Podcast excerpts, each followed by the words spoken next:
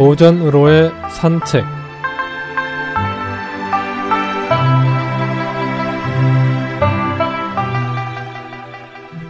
안녕하십니까 김혜영입니다. 오늘은 도리불언 하자성애란 성어에 대해 알아보겠습니다.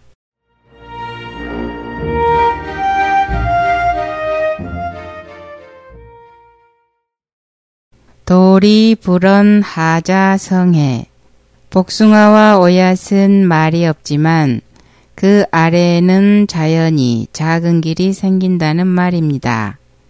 즉 사람이 인덕이 있으면 자연히 그에게로 명망이 모인다는 뜻으로 쓰는 비유입니다.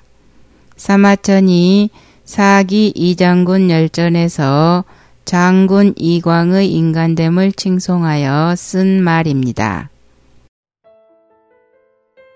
한나라 때 장군 이광은 청렴한 인물이며 샘을 발견하면 부하를 먼저 먹였고 식사도 하사관과 함께하여 전원이 식사를 시작할 때까지 자신의 몫에는 손을 대지 않았다고 합니다.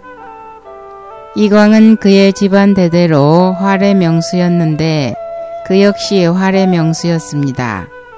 어느 날 사냥하러 나갔다가 호랑이를 발견하고 화살을 겨냥해 쏘았습니다. 그러나 가까이서 보니 호랑이가 아니라 바위였으며 이광의 화살은 그 돌에 박혀 있었습니다. 그 후 이광은 여러 번 바위에 화살을 발사했지만 한 번도 박히는 것이 없었습니다. 이것을 양자운에 있는 사람이 이야기했는데 자운은 지성이면 금속도 열린다 라고 말했습니다. 아주 유명한 일화이지요. 이광은 문제, 경제, 무제를 거치며 계속 공을 세웠는데 늘 부하들에게 상을 나누어 주고 병사들과 어울렸으므로 집에는 재산이 없었습니다.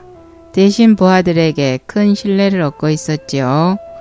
그는 흉노족 침입자들과 70여 차례나 싸워 여러 번 전공을 세운 용장이었지만 조정에서는 그를 중용하지 않고 배척하고 있었습니다.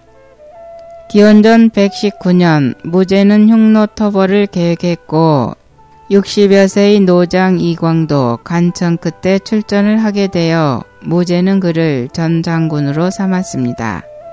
동군에 배치된 이광은 우장군 조이기와 함께 동쪽 길로 진군했으나 도중에 길을 잃어 대장군 이청의 주력군과 합류하라는 날짜를 놓치고 말았습니다. 위청은 장리를 보내 문책했습니다. 이광은 이에 굴욕을 느끼고 자기 진영으로 돌아와 자결하고 말았습니다. 이광의 군사들은 이 소식을 듣고 모두 소리내어 울었고 백성들도 그 소식을 듣고는 그를 아는 자나 모르는 자 남녀노소 할 것 없이 그를 위해 눈물을 흘렸습니다.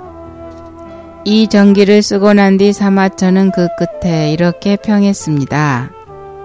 옛말에 그 한 몸이 올바르면 명령하지 않아도 행할 수 있으며 그 몸이 올바르지 않으면 아무리 명령한다 해도 따르지 않는다는 말이 있다. 이 말은 이 장군과 같은 일을 두고 한 말이다. 나는 그를 본 적이 있다. 순박한 시골 사람 같아 보이고 말은 눌변이었다.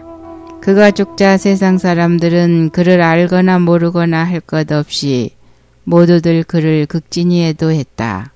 그의 성실한 마음은 세상 사람들에게 진정으로 신뢰를 받고 있었다.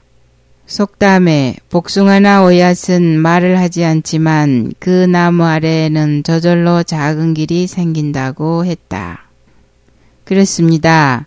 사람을 모으는 일은 억지로 할 수 있는 일이 아닙니다. 나무가 크면 그 밑에 큰 그늘에 많은 사람이 모이기 마련이고 꽃에 꿀이 많으면 아무리 먼 곳이라도 벌들이 모이기 마련입니다. 복숭아나 오야시, 나 여기 있어 하고 소리치는 것도 아닌데 그 향기로움에 그 밑으로 사람들이 지나다니게 되어 오솔길이 생기는 것이지요. 사람을 모으는 넉넉한 인품은 마치 향기와도 같아서 주변으로 퍼집니다. 좋은 향기가 아닌데도 사람을 끌어들였다면 그것은 쓰레기통에 파리떼가 꼬이듯 더러운 쓰레기 냄새를 피웠다는 이야기가 되겠지요. 내 주위에 정다운 오솔길이 날지 오물이 흐르는 쓰레기길이 날지 반성해 보는 것도 의미 있는 일이 아닐까요?